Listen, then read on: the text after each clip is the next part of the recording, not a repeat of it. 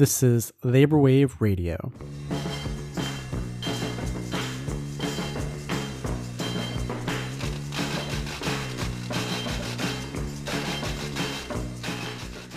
Labor Wave Radio is an independent podcast sustained by our subscribers to our Patreon.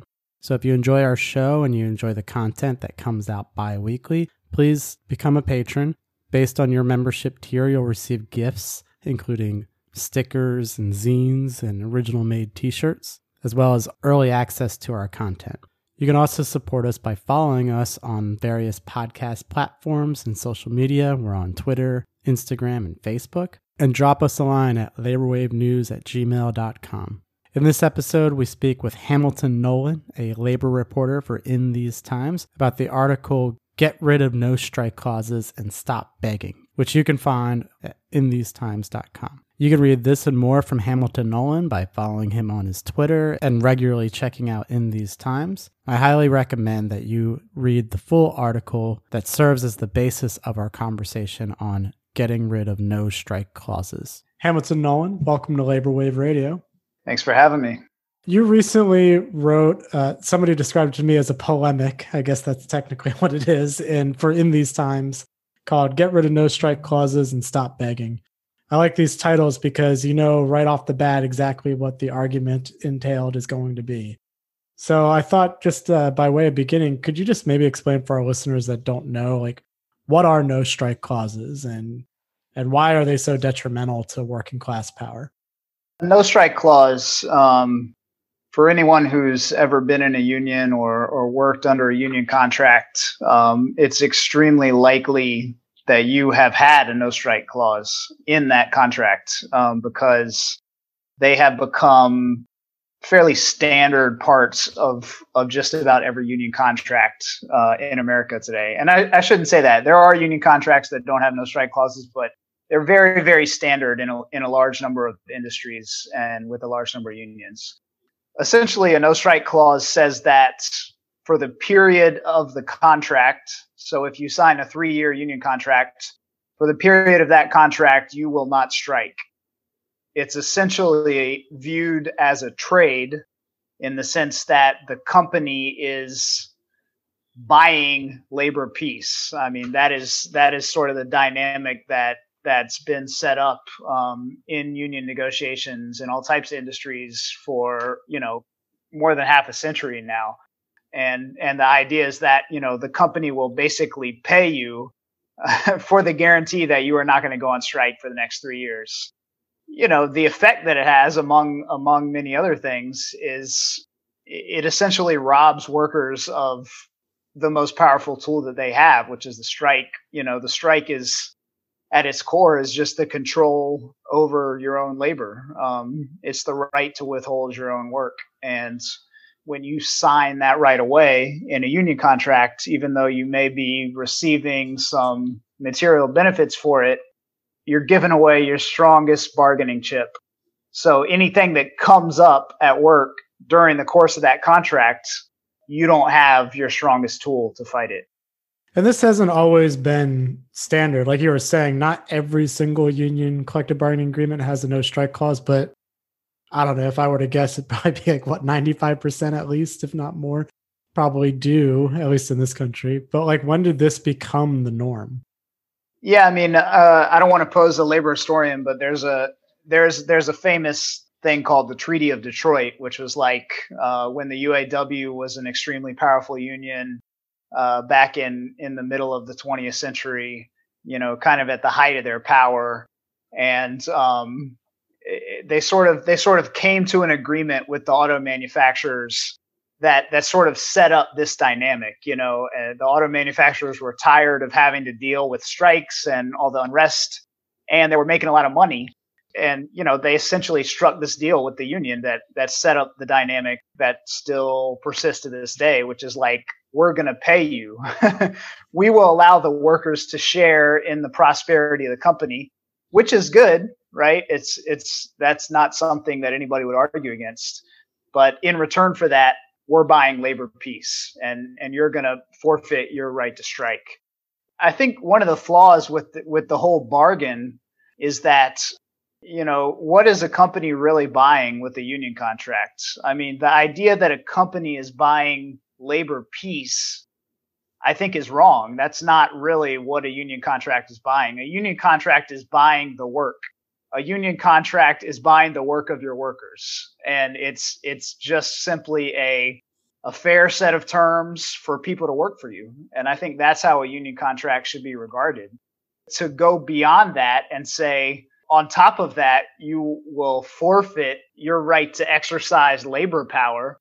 I think is I think we've given up too much in that bargain, you know, and and I've personally had the experience, and I'm sure a lot of people have had the experience um, who've been in unions, where if you work for a bad boss or you work for a, a vindictive company or you work for a company that in any way is trying to extract things from the workers even during the course of a union contract, you find really quickly that when you have that no strike clause, uh, if the company's really trying to play hardball, you don't have any tool that is strong enough to stand up to the company. You know, you end up in this box where you're signing these three year contracts. And so there's a very narrow window during the time you negotiate a contract when you can like threaten to strike and, and strikes are all built around signing a contract as the as the purpose of the strike but you don't have the ability to strike to win anything else on the job you know and and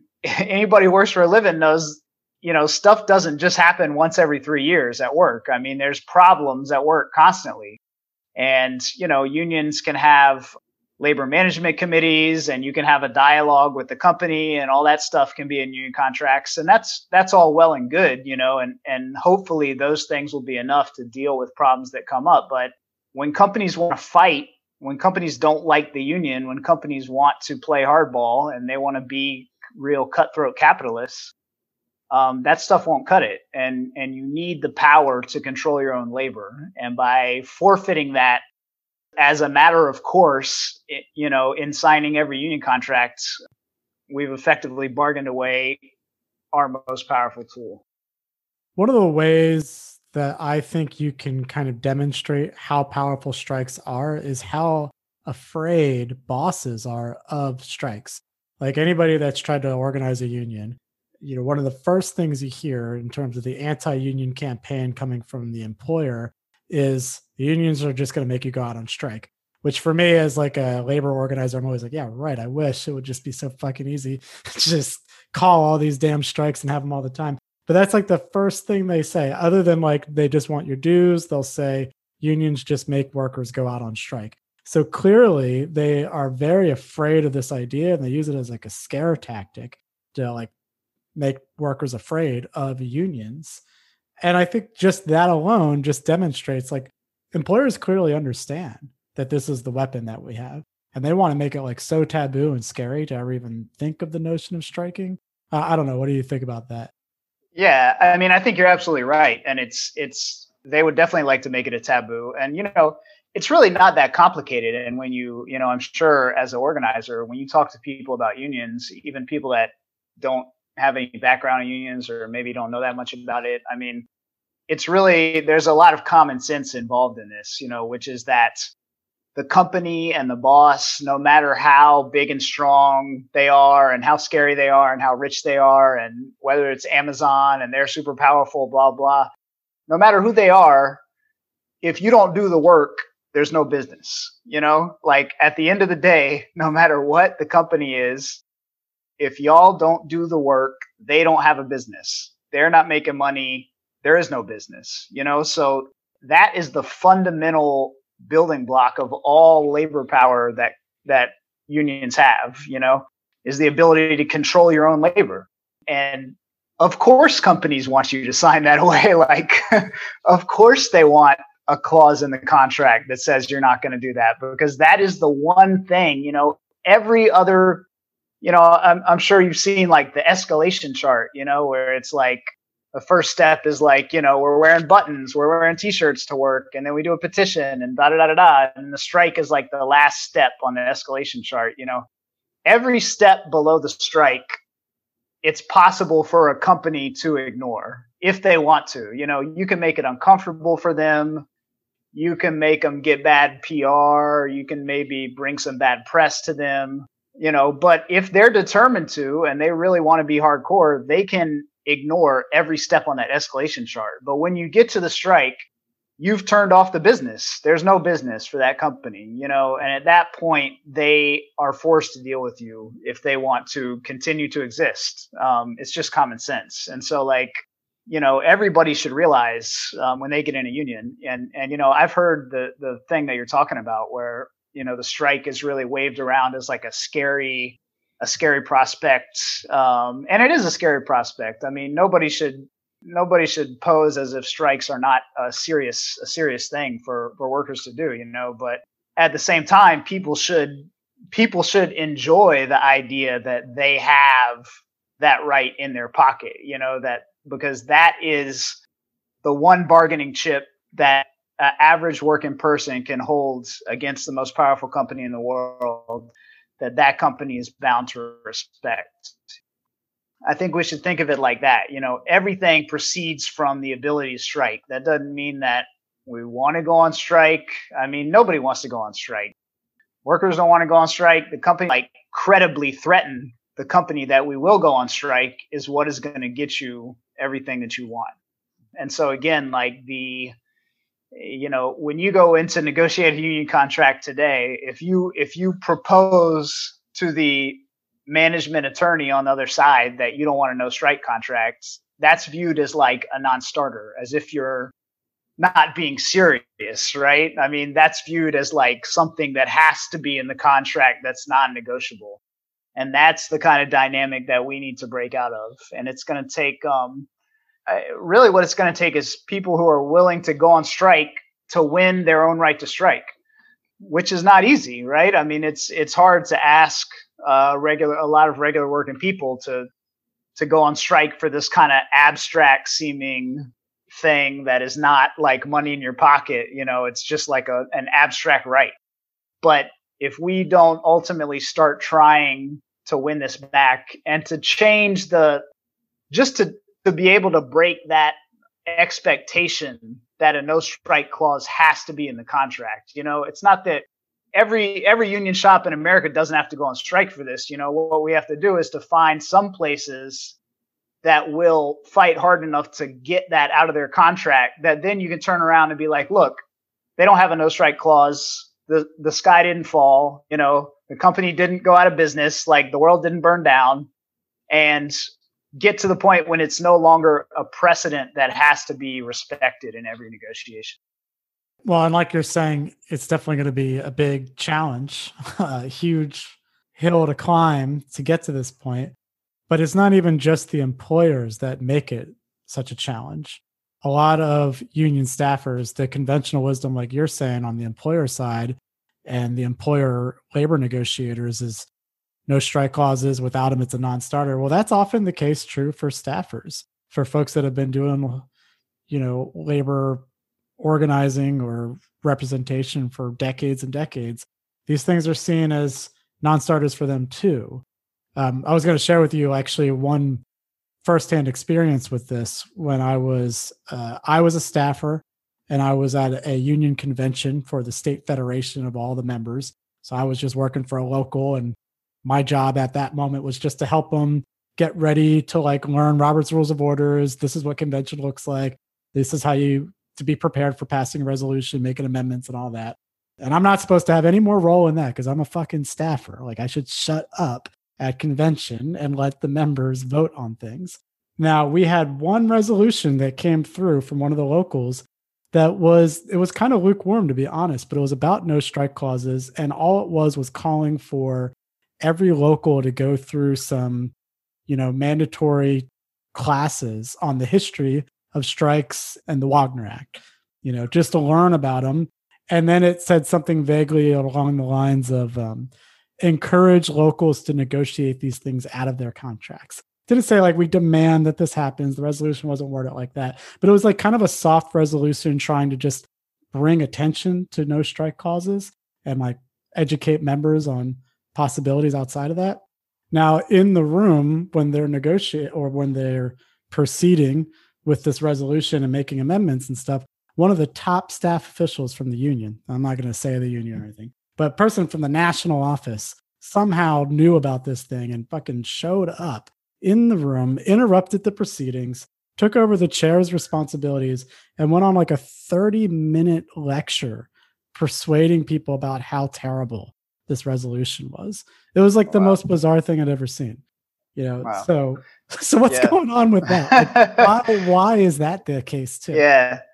I mean, yeah, you know, I think it's such an important point that you bring up, and you've you've seen it from the inside as a union staffer. I mean, and I would I would preface it by saying like I love union staffers, and you know, union most ninety nine percent of the union staffers that I meet are like the most the most true believers in the labor movement. You know, and but at the same time, like if you're a union member, you have to understand that that staffer you know, a union staffer can't tell you to break the contract, right? Like uh, they can't tell you to go on a wildcat strike. They can't tell you to, you know, they're they're boxed in to a certain extent by, you know, agreeing to be on the staff, right? And like you're talking about like you can't stand up and necessarily say everything that you think because you have obligations as a staff member. And what tends to happen a lot of times I think is that members don't necessarily you know have a great depth of knowledge about labor law and all this stuff you know? So they they lean on the union staffer. They lean on the advice of the union staff and the union staff is is almost obligated by precedent to to go down this path and to, to follow this precedent of like here's what we do every contract has a no strike clause. And so there's there's no part in that cycle where you can break out of it you know?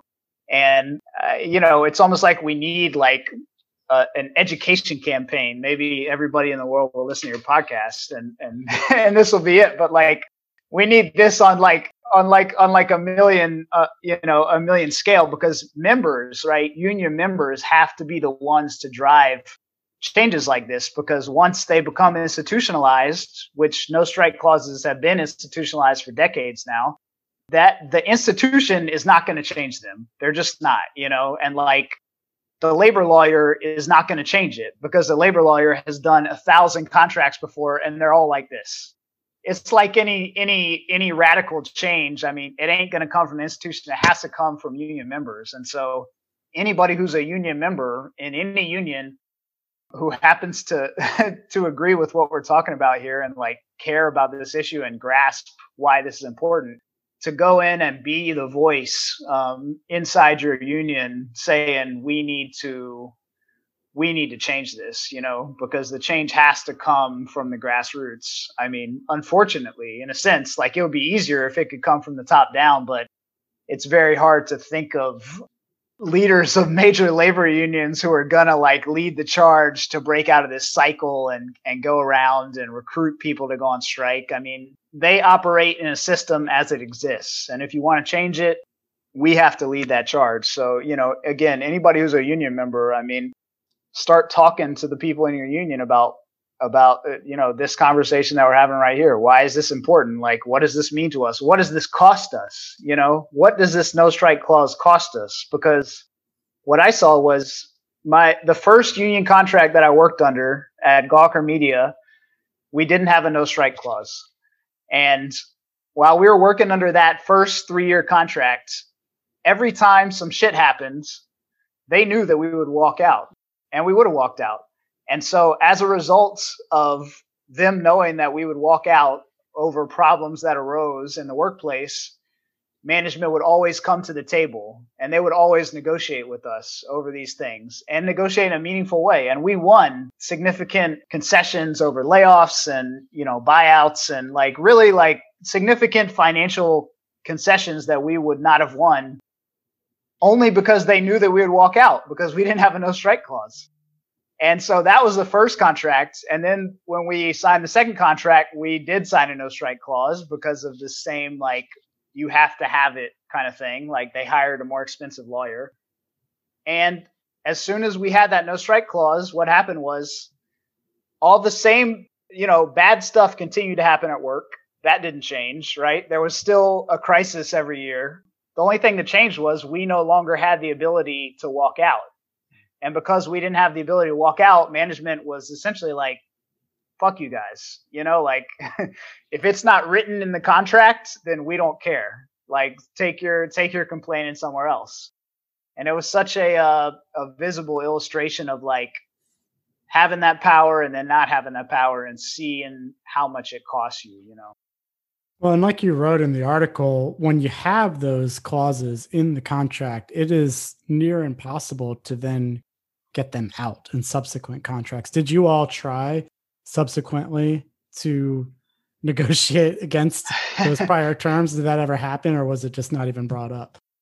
You know, I'm I'm trying to uh, talk to people about that here and there. I was laid off under under before the second contract concluded. I got laid off from that company, so um, I'm no longer I'm no longer there, and I can't um, harangue people about this. You know, I really do think that it's important to um, for unions, like I'm in the Writers Guild, whatever union you're in. I mean, we we recognize that some places this is going to be a harder ask than others, right? Like for places that are really people are kind of tenuous and just hanging on, and it's hard to ask them to strike for abstract right. But I think that unions can step back and say, this is a project we want to pursue, and look at all the contracts you have and say, where are the spots? You know, like we can be strategic about it and say, where are the shops where the people a might be willing to fight for this you know and b like they have the pressure points that we could use and where we might be able to actually pull this off and then like identify those places and talk to those people and i mean it has to be a campaign right this is this is going to be a years long campaign unless there's a major legislative change that outlaws no strike clauses which i i wouldn't hold my breath for anytime soon so Right. the legislative arena is always restricting the strikes. Yeah. I mean, this isn't even in the PRO Act. So, like, but, um, yeah, I mean, but yeah, like just just to start. I mean, let's start down the road. Let's start looking. Let's start planning. Let's start trying to make this a priority. I do agree with what you're saying to your assessment that probably you have to find some key strategic contracts to focus on to do this. Because I, in my previous negotiating experience, went through a couple of different rounds where members did try to actually not get rid of their no strike clause, but even just modify it slightly to allow it to be less restrictive.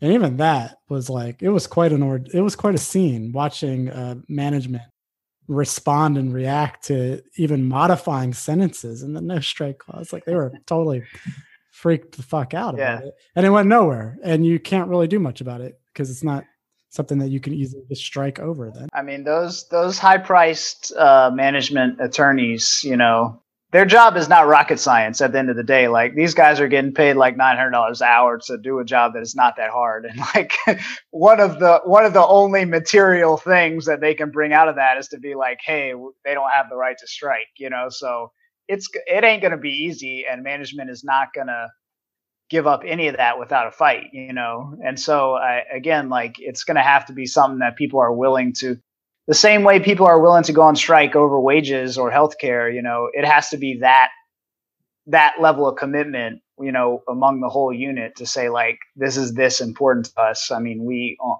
on principle, we want to retain this right.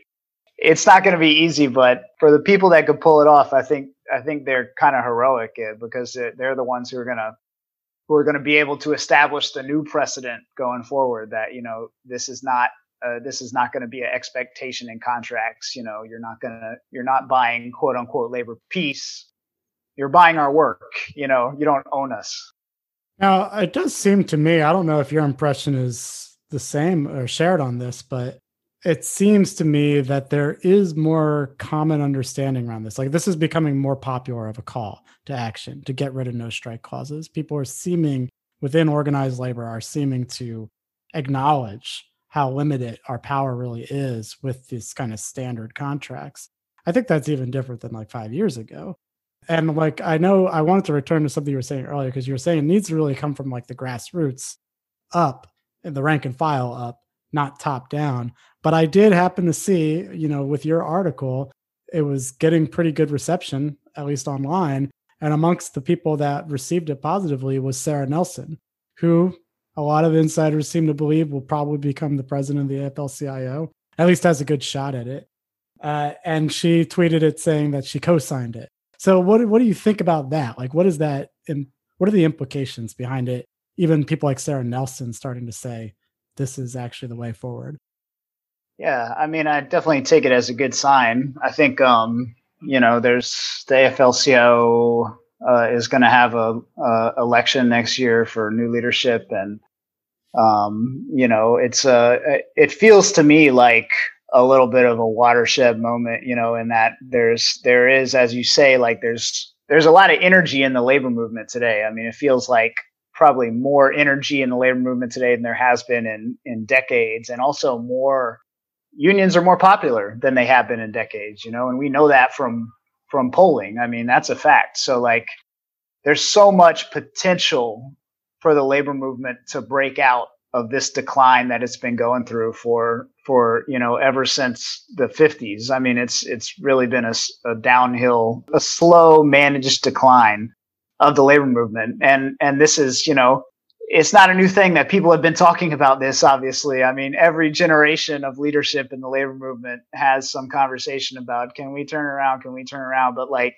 when are you going to turn around? I mean we have to be we have to be brutally honest when we have these conversations right? I mean i think a lot of the times um, in the union world the tendency can be to like we always want to we always want to clap for ourselves and and pat ourselves on the back. And that's like that's great. I mean and people should be applauded because there's a there's a million people doing great things. But at the same time if if you want to talk about the labor movement in america you know we have to be brutally honest about the fact that we're union density is horrible. It's it's verging on single digits you know? I mean organized labor is not a force to match capital which is what it fundamentally is supposed to be. And so we need to have very honest conversations about how to turn that around, you know, and part of part of that honest conversation is saying we need institutions like the AFL-CIO to to be powerful and to be committed to not only new organizing and building numbers in the labor movement but also harnessing the power of those numbers you know and and breaking out of this idea that we're just going to be uh, partners to uh, big companies. I mean, we've tried it, right? We've tried it for a half century, and look where we are. that's that's the most compelling uh, argument for for all this. I mean, so you know, I don't care. I don't care like what people's electoral politics is, or or you know, red or blue. Like, if you believe in the labor movement and you believe like fundamentally that working people should have an equal amount of power as capital you have to be a radical in a sense because you know when you look at where we are we're so far down the bottom of that hole that we need a radical change. And so it, you know it's it's a it's a it's a i'll believe it when i see it type thing but i do think that it's it's encouraging that um, these things are being talked about at at the high levels of of the union movement you know it's not just there's always been lefties right in the labor movement who have who have said radical shit but i think today you do see um, union leaders at least having a discussion about this issue. I mean there's a you know some union leaders more than others obviously but there there are some bright spots. So we'll see what happens man. I am curious just to hear since the article is about what one, one month now that it's since it's been published from my bubble you know i'm definitely in a bubble it seemed like it was really well received but I'm just kind of curious to hear from you, like how how has the reception been to the article? Have you gotten any like particular pushback, and and if so, from where? You know, I haven't gotten pushback. I mean, it's uh, although again, like you know, it's it's one thing for me to write an article about it. It's another thing for a union leader to say it or or uh, a union to go on strike for it. You know, those are the real kind of material tests of like when this stuff can happen. I mean, but you know, another thing is like you can look at um, a chart of how many strikes there are each year in America, right? Like that, the, those charts exist, and you'll see that just the same way that union density itself has declined, you know, the number of strikes has has declined to like almost nothing. I mean, there are extre- there are very very few big strikes every year in America. I mean, very few. Like it's a, you know, and, and, when when you talk about like after World War II and the height of union power, there was like thousands mm-hmm. of strikes. I mean, strikes were a very common thing in America, you know. And today they're very rare. I mean, very like you can almost count on your fingers the number of big strikes in the whole country in a year, right? So like that's another that's another like important part of the decline of the labor movement is that people don't see don't see us exercise in power. And all of this is like a vicious cycle that feeds each other, right? Regular people walking around the world, they don't see any strikes, so they don't ever have an experience of seeing like, hey, here's here's what a union does, and here's how a union wins things, and here's how a union gets power for regular people. They don't have that experience, so they don't get turned on to unions. They don't think about unions. They don't know how unions can be powerful, and it all feeds like that downward cycle. So again, like you know, uh, I'm glad people are talking about it, and I really do think that like the same way, you know, I think I really think the biggest issue for unions in America is new organizing, and that we just have to have more union members. But you know, right along with that is that we need more strikes, and that's kind of a weird thing to say because strikes are so kind of a brutal thing, and they're you know they can really be tough for people and they can be economically harmful and they're not easy and all that stuff, you know. But we need that chart to start going up. That's that's going to be like an indicator that the power of the labor movement is coming back too. Well, I want to bring us to a conclusion, but particularly on what you were just saying about new organizing. The cynic in me, I don't even know if this is cynical. I think this is just like kind of like you're saying, this being brutally honest is I don't see this happening within the existing framework of mainstream unions. Like I do not see like AFL-CIO styled unions ever breaking out of this mold. And you've kind of detailed a lot of the the rationale for me believing that. And I've been inside these things and I just I get more and more cynical by the day with how institutionalized these have become.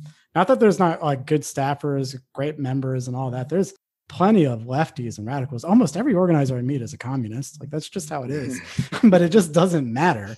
It's because it's been so institutionalized for many, many decades. Now that's the cynic in me, but I think that there's also something still positive, like the silver lining there is that 90% of the workforce roughly is non-unionized. And there's a lot of space and terrain for new unions. And I wonder what you think about this claim that I, I'm about to make is that I think to break out of the no strike standardization of collective bargaining, as you're talking about, and do it through practice, people actually striking for that right.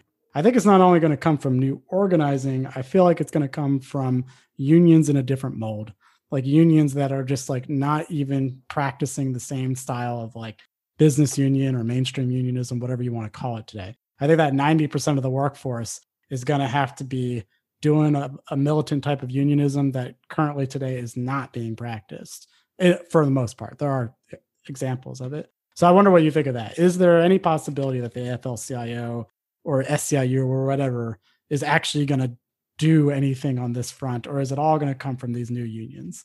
Yeah, I mean, I, I agree with you to a certain extent. I'm maybe a little more optimistic than you, and it's funny because the, there's no there's nobody more cynical in the labor movement than people who have worked inside unions. You know, which is which is probably actually a very bad sign because they know better than anybody. So um, that's I think you're I think you're in a common position. I will say like I mean, clearly labor law is broken in America, right? Clearly the field is tilted against unions for reasons that we don't have to like enumerate here. But, you know, something like the PRO Act, if something like the PRO Act were to pass, which it's not about to, but maybe if, you know, you can imagine a scenario where it might pass in the quasi near future, not this term, but sometime. And, you know, if we rewrote labor law in America to not be so horrible, I can imagine you know, with with new leadership in a lot of the big unions, um, I frank, you know, frankly, a lot of the biggest union leaders in America are not very inspiring right now. But again, like as I'm sure you know, like the lower down you go in the labor movement, the more inspiring the people are, and then the higher up you go, the less inspiring they are. In a lot of cases, not always. I do think that there's there is a path there, you know, and there's things like sec- sectoral bargaining. You know, you can think of a design of sectoral bargaining that would be more pro worker and not so terrible. All these things are very, you know, up in the air and depend on a lot of, of politics. So I I do agree with you that until we get to that place, and I hope we do get to that place, yes, I think that it's there's no doubt that it's going to have to be other forms, and I mean even things like worker centers and you know that are, that have an easier time just harnessing the energy that people have that can't that unions just you know they're in too much of a box to to capture that energy in a meaningful way you know?